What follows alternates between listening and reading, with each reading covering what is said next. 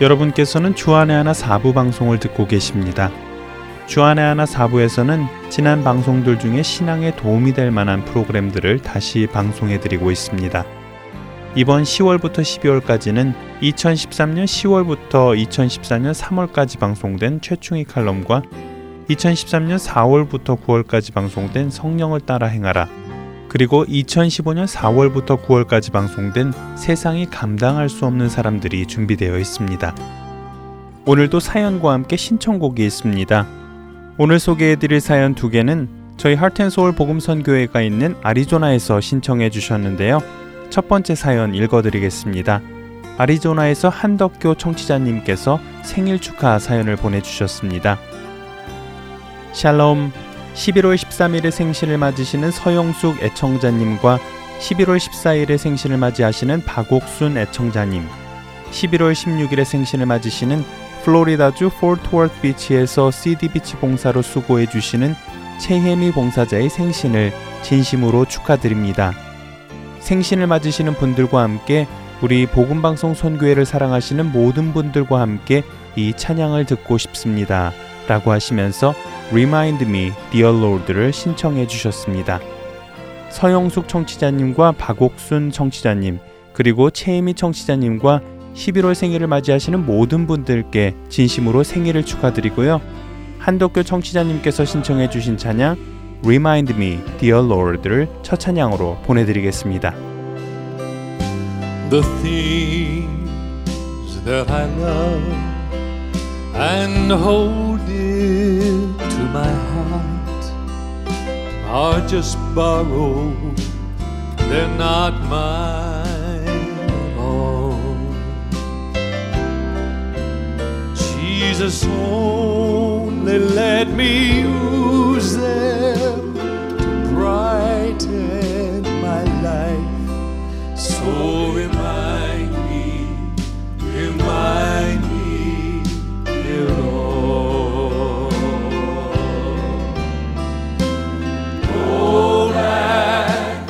world.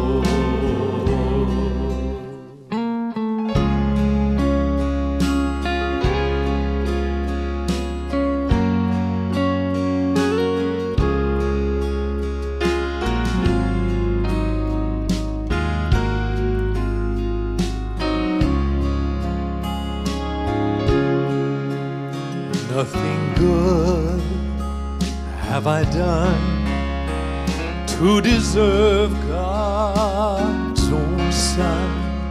I'm not worthy of the scars in His hand. Yet He chose the road to Calvary to die in my. Why he loves me, I can't understand. Roll back the curtain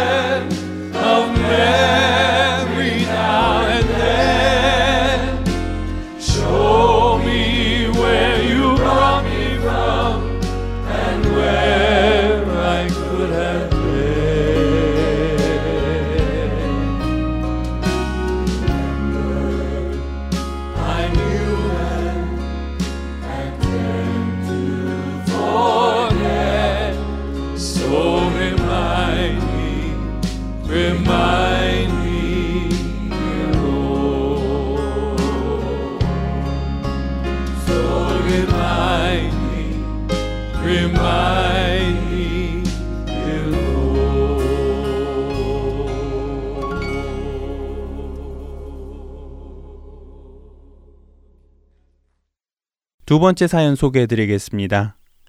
할렐루야, 주님께 찬양을 드립니다. 저는 아리조나에서 살고 있는 최선덕이라고 합니다. 저에게는 알칸소주 잭슨빌에 사는 한옥년이라는 25년 된 친구가 있습니다. 11월 18일이면 이 친구가 생일을 맞이합니다. 처음 만났을 때는 이 친구가 단순히 동갑내기라는 이유로 좋아했었는데, 이제는 멀리 떨어져 있어도 서로가 늘 주 안에서 살아가는데 힘이 되어주고, 때론 마음의 상처까지도 같이 아파해주고 끌어안아주며 사랑을 나누어주는 친구여서 이 만남을 허락하신 하나님께 늘 감사하고 있습니다. 친구의 생일을 진심으로 축하하고 또 할텐서울 복음 선교회 방송을 애청하시는 분들과 이 찬양을 함께 듣고 싶습니다. 주는 완전합니다. 신청합니다. 완전하신 주님을 찬양하며 우리 모두가 서로가 서로를 위로하고 섬겨주는 사랑의 동역자로 함께 살아갈 수 있기를 기도합니다. 라고 사연 보내주셨습니다. 알칸소주의 한옥년 청취자님 생신 축하드리고요. 25년 된 친구 최선덕 청취자님께서 신청해주신 주는 완전합니다. 들려드리겠습니다. 주여 우린 연약합니다 우린 오늘을 힘겨워합니다.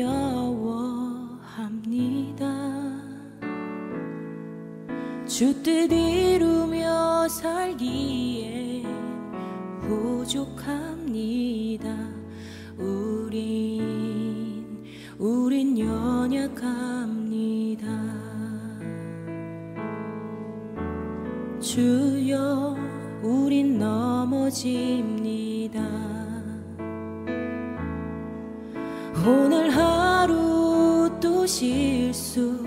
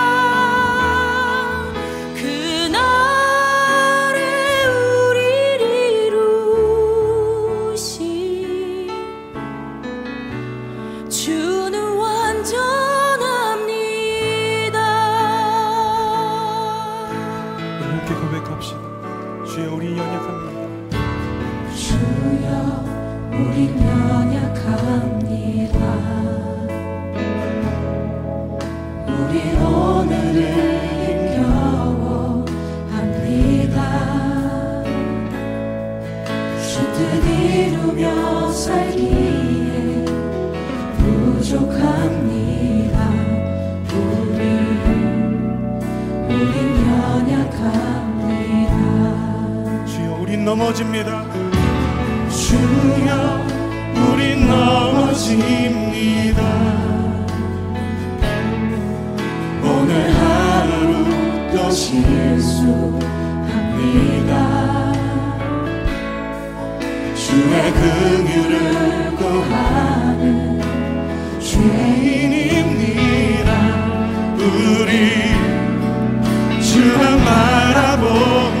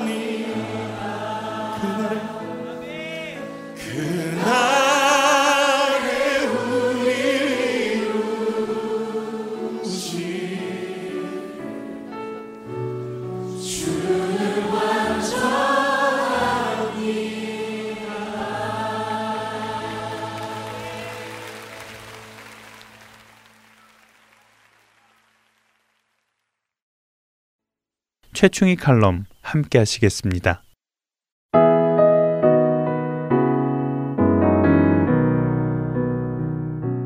하트앤서울 복음방송 애청자 여러분 안녕하셨어요. 반갑습니다. 지난 한 주간도 주 안에서 평안하셨는지요? 아, 요즘 제가 있는 세인루이스는요. 이른 아침 공기 속에서 가을의 선선한 냄새가 물씬 느껴집니다.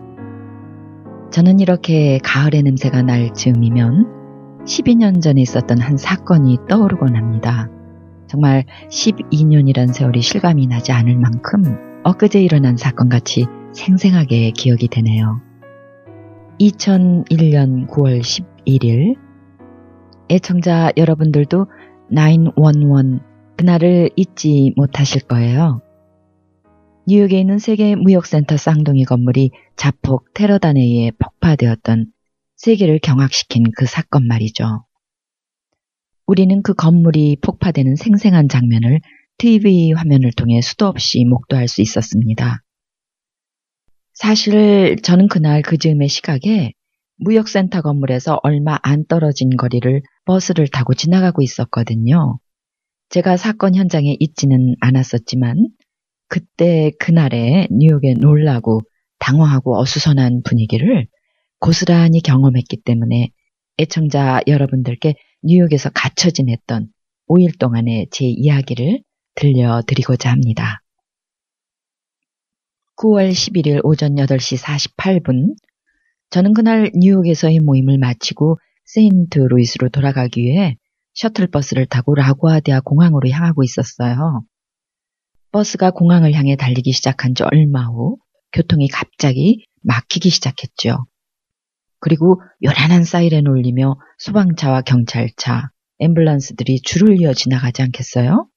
무슨 큰 사고가 났나 싶어 주변을 살펴보니 그리 멀지 않은 곳에 위치한 고층 건물에서 시커먼 연기가 하늘로 마구 치솟아 오르는 광경이 한눈에 들어왔습니다. 거리의 분위기가 심상치 않았습니다.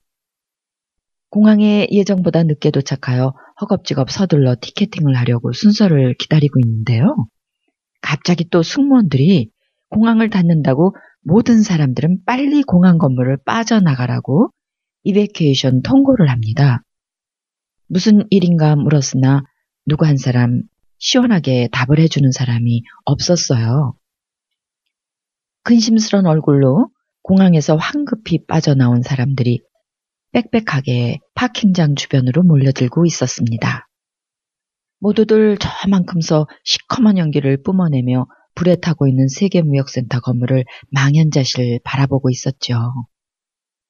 여보, 지금 미국에서 큰일이 일어났어요. 당신이 당하는 불편은 아무것도 아니오. 지금 어쩌면 수천 명의 사람이 죽었을지도 몰라요. 고생이 되더라도 공항 사람들이 시키는 대로 해요. 일단 다른 사람들과 같이 행동하고 어떻게 되나 기다려보기로 합시다. 알았지요? 마침 셀폰으로 연락이 된 남편의 침착한 목소리에 불안했던 제 마음이 조금은 가라앉는 듯 했습니다. 자폭 테러단의 건물 파괴라니요. 세상에 어떻게 이런 일이.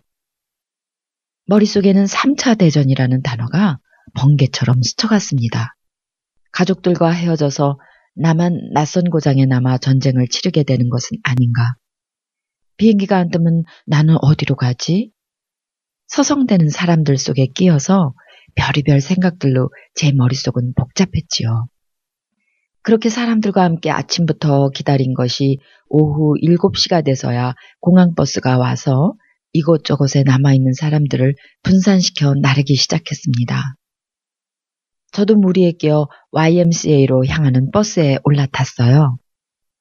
하루 종일 긴장하고 아침부터 저녁까지 밥도 굶은 터라 온몸에 힘이 풀어지면서 피곤이 한꺼번에 몰려오더군요. 낡고 후덥지근한 모텔방, 켜놓은 TV 화면에는 건물의 폭파 장면이 거듭 방영되고 있었습니다. 반복되는 장면이었지만 볼 때마다 놀랍고 가슴이 무너져 내리는 것 같았어요. 저는 불의의 사고로 희생된 사람들을 생각하며 그들과 남은 가족들을 위해 하나님의 위로를 구하는 기도를 드렸습니다. 너무나 갑작스런 죽음 앞에 준비되지 못한 영혼들이 아직도 타고 있는 건물 주변에 머물며 괴로워하고 있는 듯하여 기도하는 마음이 아파왔어요. 한치 앞을 모르는 당시의 상황에서 혹 미국의 반응에 따라 전쟁이라도 난다면 가족들을 다시는 볼 수 없을지도 모른다는 일말의 두려움 속에서 우울하고 근심에 잠긴 저에게 그날 하나님께서는 시편 139편의 말씀으로 찾아와 주셨습니다. 주께서 나의 앞뒤를 둘러싸시고 내게 안수하셨나이다. 내가 주의 영을 떠나 어디로 가며 주의 앞에서 어디로 피하리이까.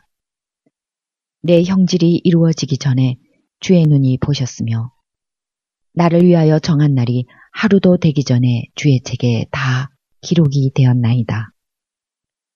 말씀을 읽으면서요. 상황의 물결에 흔들리던 제 마음에 평화가 찾아오기 시작했습니다.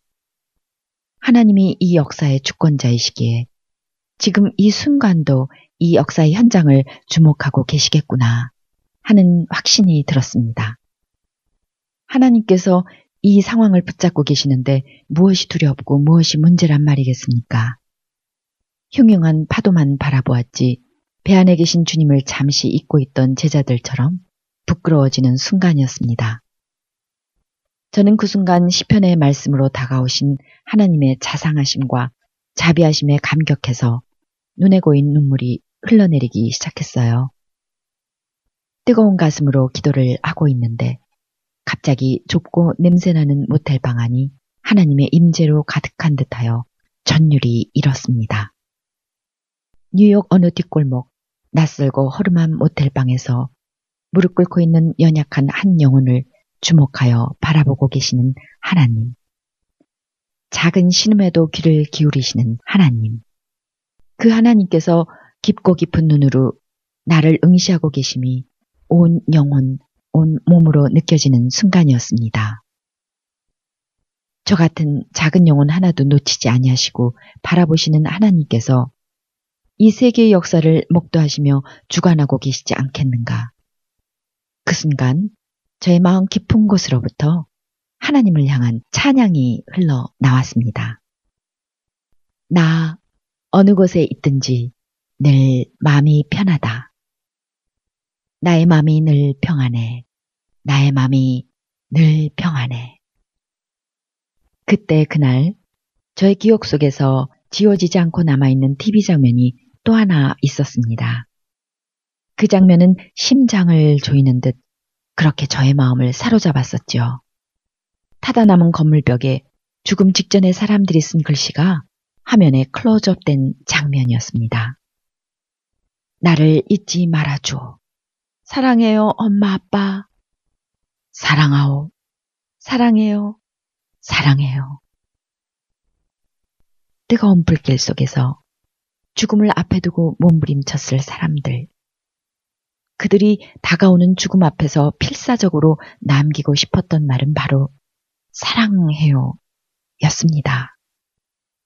그들은 모두 이 세상 마지막 인사로 사랑 고백을 하고 있었던 것이지요. 눈물과 피로 얼룩진 사랑의 고백 말입니다.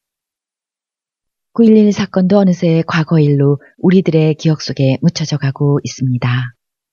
그러나 언젠가 9.11과는 비교도 할 수 없는 놀랍고도 두려운 날이 이 세상에 임할 것이라고 성경은 말씀하고 계십니다.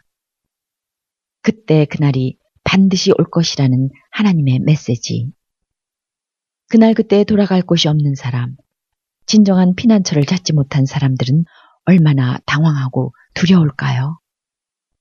부모 없이 거리에 버려진 고아처럼 세상에서 가장 외로운 영혼들이 될 것입니다. 그때 그날 이 세상 마지막 날에 우리들은 우리의 인생의 벽에 뭐라 쓸 수 있을까요? 예수님께서는 십자가상에서 그 사랑 몽땅 쏟아부으시고 다 이루었다 하시며 마지막 고백을 남기셨는데 우리들은 이 세상을 떠날 때 무엇라고 마지막 말을 남길 수 있겠는지요? 그때 그날의 말입니다. 사랑하는 자들아, 주께는 하루가 천년 같고 천년이 하루 같다는 이 한 가지를 잊지 말라. 주의 약속은 어떤 이들이 더디다고 생각하는 것 같이 더딘 것이 아니라 오직 주께서는 너희를 대하여 오래 참으사 아무도 멸망하지 아니하고 다 회개하기에 이르기를 원하시느니라. 베드로후서 3장 8절에서 9절 말씀입니다. 하텐 서울 복음방송 애청자 여러분, 주 안에서 항상 그때 그날을 준비하시며 세월을 아끼는 지혜자로 살아가시기를 간절히 축복합니다. 샬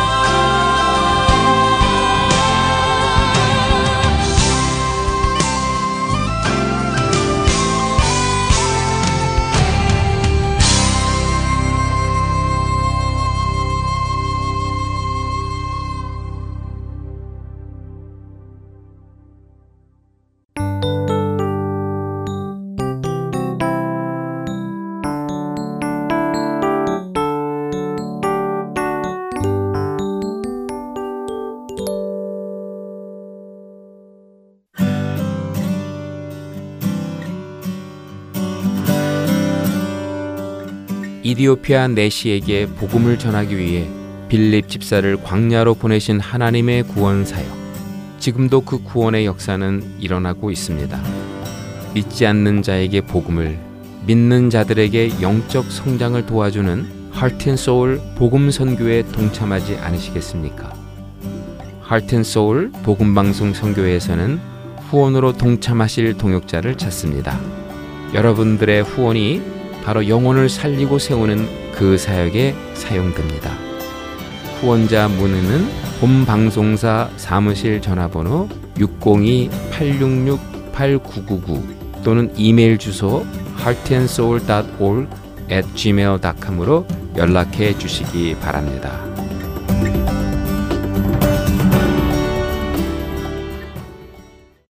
이어서 성령을 따라 행하라로 이어드립니다.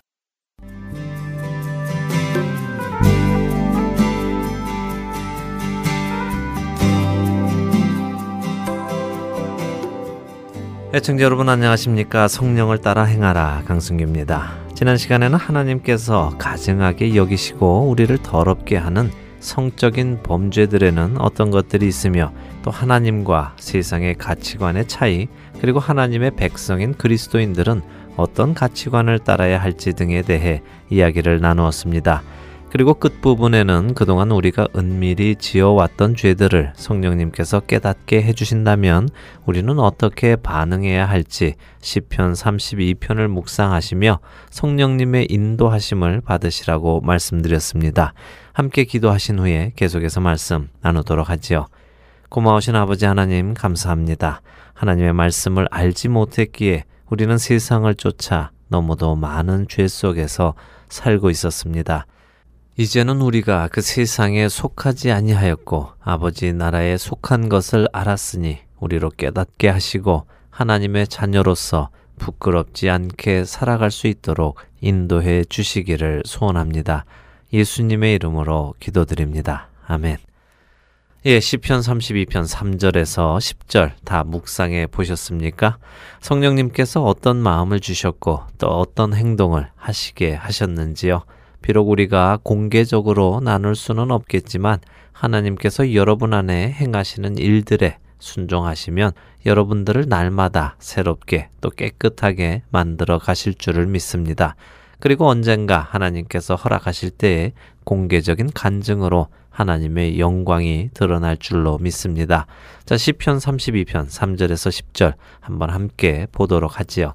내가 입을 열지 아니할 때에 종일 신음함으로 내 뼈가 쇠하였도다.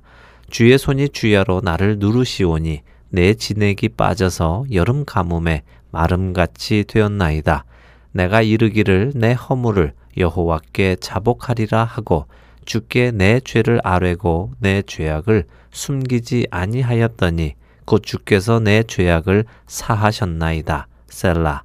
이로 말미암아 모든 경건한 자는 주를 만날 기회를 얻어서 주께 기도할지라 진실로 홍수가 범람할지라도 그에게 미치지 못하리이다.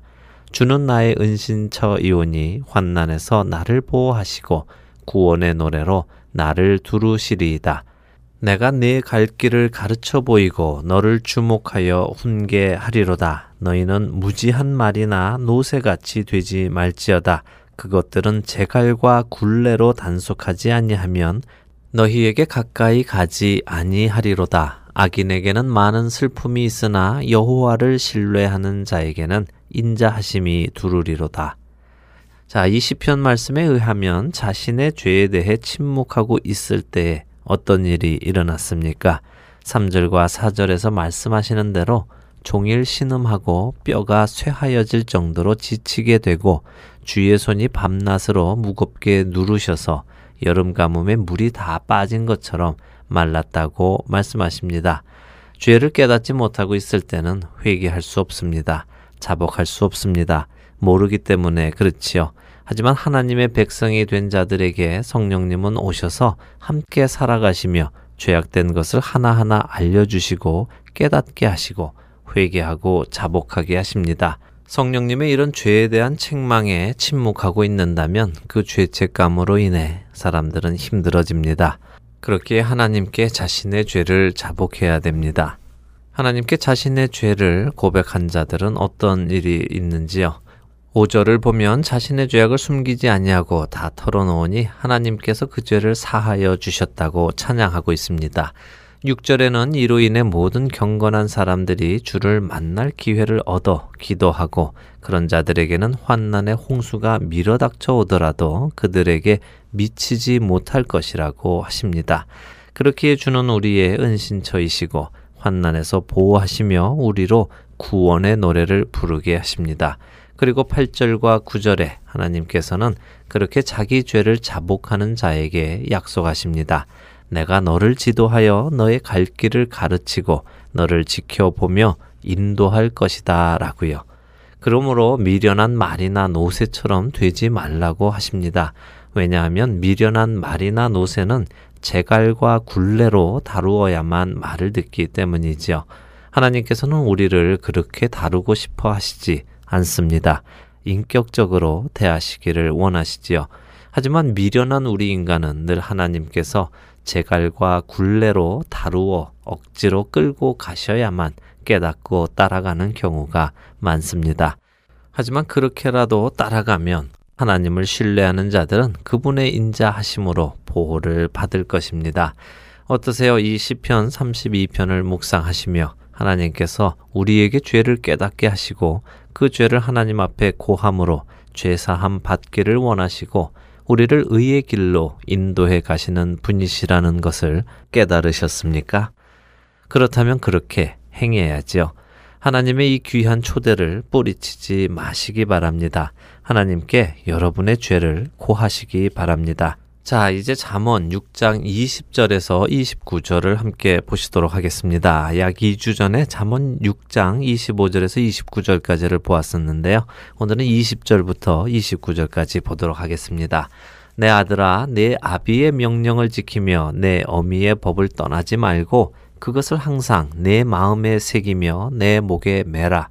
그것이 내가 다닐 때에 너를 인도하며 내가 잘 때에 너를 보호하며 내가 깰 때에 너와 더불어 말하리니 대저 명령은 등불이요 법은 빛이요 훈계의 책망은 곧 생명의 길이라.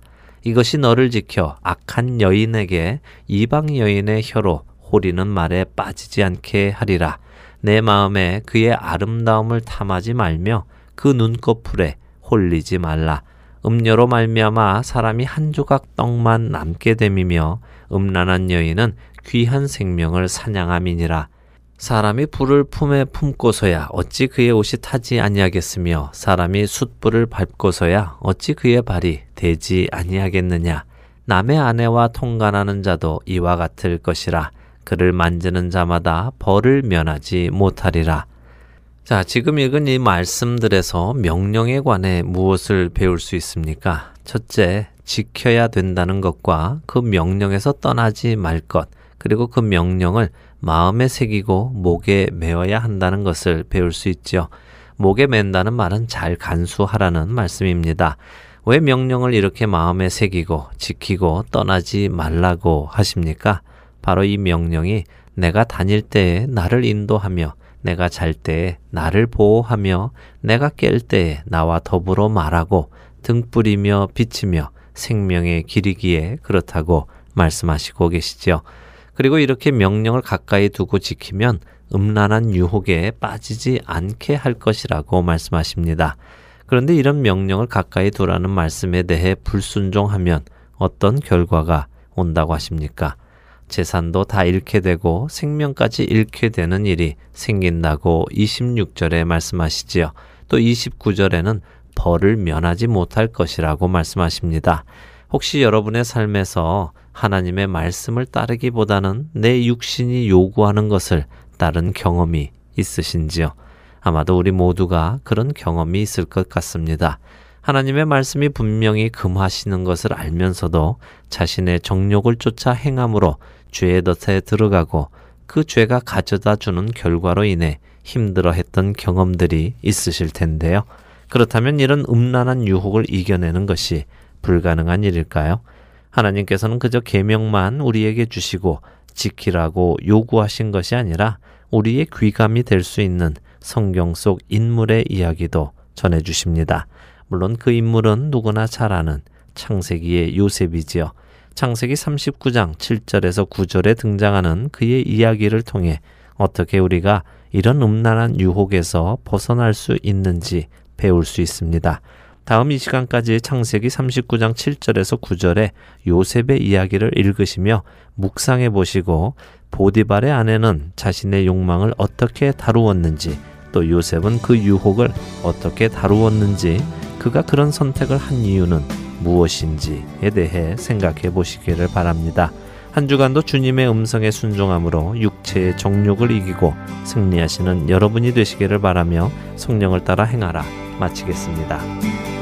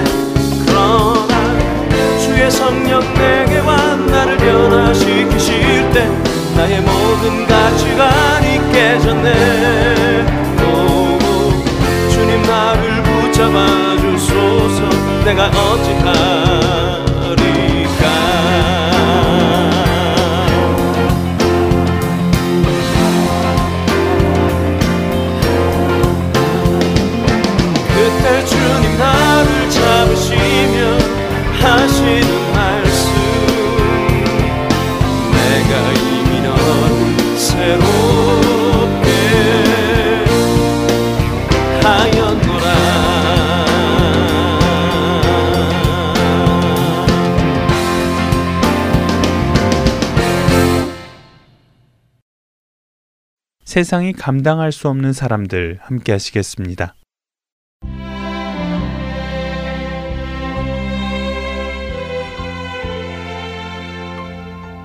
여러분 안녕하세요. 세상이 감당할 수 없는 사람들 진행의 강승규입니다.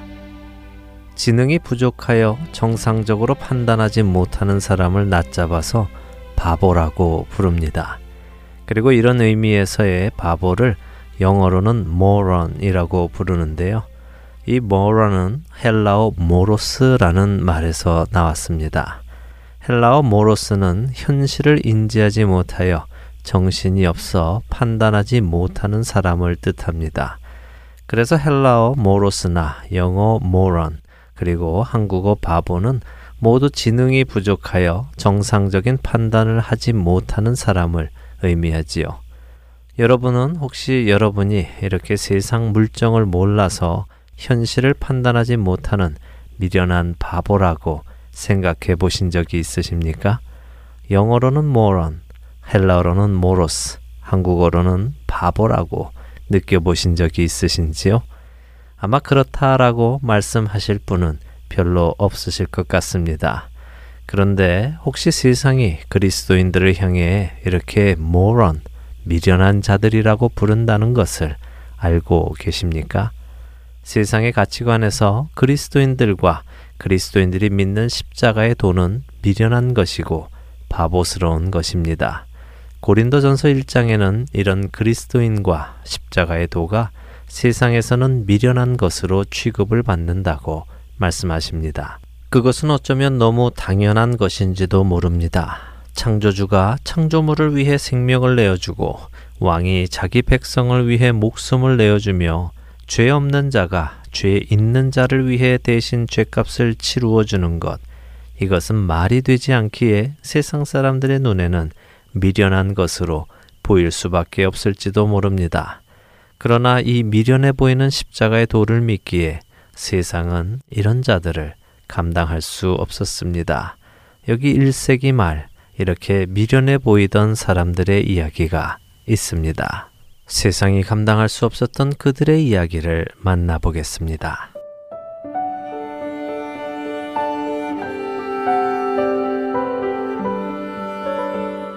1세기 말 로마는 도미티아누스 황제의 통치 아래 있었습니다. 대부분 로마 황제들은 자기 스스로를 신격화하여 황제를 숭배하도록 백성들에게 강요했었습니다. 네로 황제와 칼리큘라 황제는 그런 황제들 중에서도 유명한 황제였습니다. 그렇기에 그들은 자신들을 신으로 섬기지 않고 오직 그리스도만을 섬기던 그리스도인들을 심하게 단합했습니다. 오늘 말씀드린 도미티아누스 황제 역시 이들 못지않을 만큼 스스로 신격화하였고 그리스도인들을 탄압했던 인물입니다.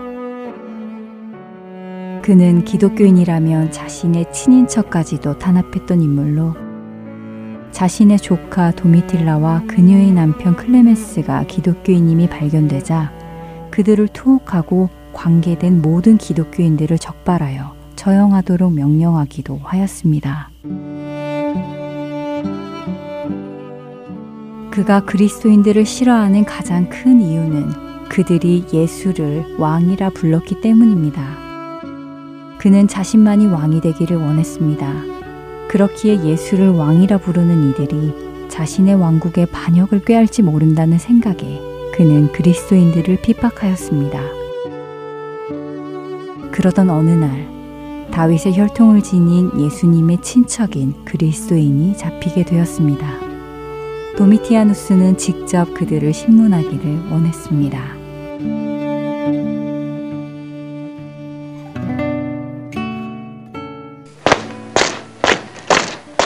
황제폐하, 그들을 데리고 왔습니다. 너희가 정말 다윗의 후손이냐? 그렇습니다. 저희는 다윗의 혈통입니다. 다윗 왕의 후손이라면 재산도 꽤 있겠구나. 그래. 너희가 가진 재산이 얼마나 되는가? 한 9천 데나리온 정도 되는 땅이 좀 있습니다. 뭐? 왕의 후손이 겨우 그 정도 땅밖에 없다는 말이냐? 예. 여기 저희 손을 좀 보시지요. 온통 굳은 살이 있지 않습니까? 저희는 저희의 그 땅에서 스스로 힘들여 농사를 지으며 살고 있습니다. 그래. 뭐 별거 없는 놈들이군. 그렇다면 너희는 늘 새 하늘과 새 나라를 세운다고 하던데 그럼 언제 그 새 하늘과 새 나라를 세울 계획을 하고 있는지 또 어디에 세울 것인지 정직하게 말해라. 하나님 나라는 이 세상에 세워지는 것이 아닙니다. 하나님의 나라는 이 세상 끝에 오는 것으로 모든 죽은 자와 산자가 심판을 받을 때 이루어지는 것입니다. 뭐라? 너희 그리스도인들의 나라는 이 세상 끝에 오는 것이라고? 이런 바보 같은 놈들을 보았나? 그럼 결국 너희는 너희가 사는 동안 오지도 않을 그런 나라를 위해 목숨을 바치고 있다는 이야기인가? 머리는 장식으로 달고 다니는 것인가? 미련해. 미련해도 정말 미련하군. 여봐라. 네. 이 바보 같은 놈들을 모두 풀어주어라. 이런 머리가 없는 바보들은 우리 로마 제국에 전혀 위협이 될 수가 없는 놈들이구나.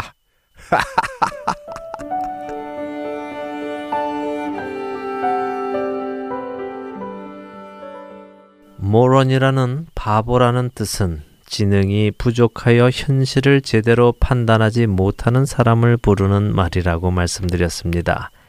세상의 권력자들이나 세상의 가치를 두고 살던 사람들에게 하늘의 가치를 두고 사는 그리스도인들은 바보 취급을 받았고 미련한 사람이라는 취급을 받았습니다.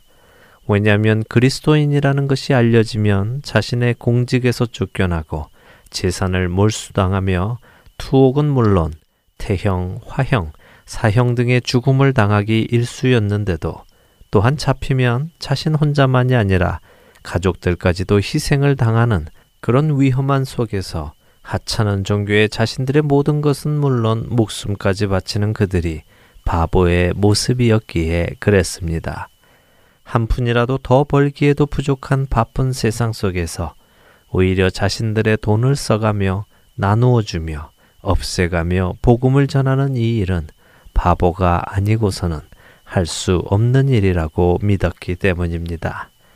세상의 눈에 그리스도인들은 지능이 부족하여 현실을 제대로 판단하지 못하는 사람처럼 보일 수밖에 없습니다. 그러나 성경은 밝히 말씀하십니다. 십자가의 도가 멸망하는 자들에게는 미련한 것이요 구원을 받는 우리에게는 하나님의 능력이라. 우리는 십자가에 못 박힌 그리스도를 전하나 유대인에게는 거리끼는 것이요 이방인에게는 미련한 것이로되 오직 부르심을 받은 자들에게는 유대인이나 헬라인이나 그리스도는 하나님의 능력이요 하나님의 지혜니라. 고린도전서 1장 18절과 23절 그리고 24절의 말씀입니다. 현실을 바로 보지 못하는 것은 그리스도인들이 아니라 사실은 진리를 감당할 수 없는 세상 사람들인 것입니다. 세상이 감당하지 못하는 사람들 마치겠습니다.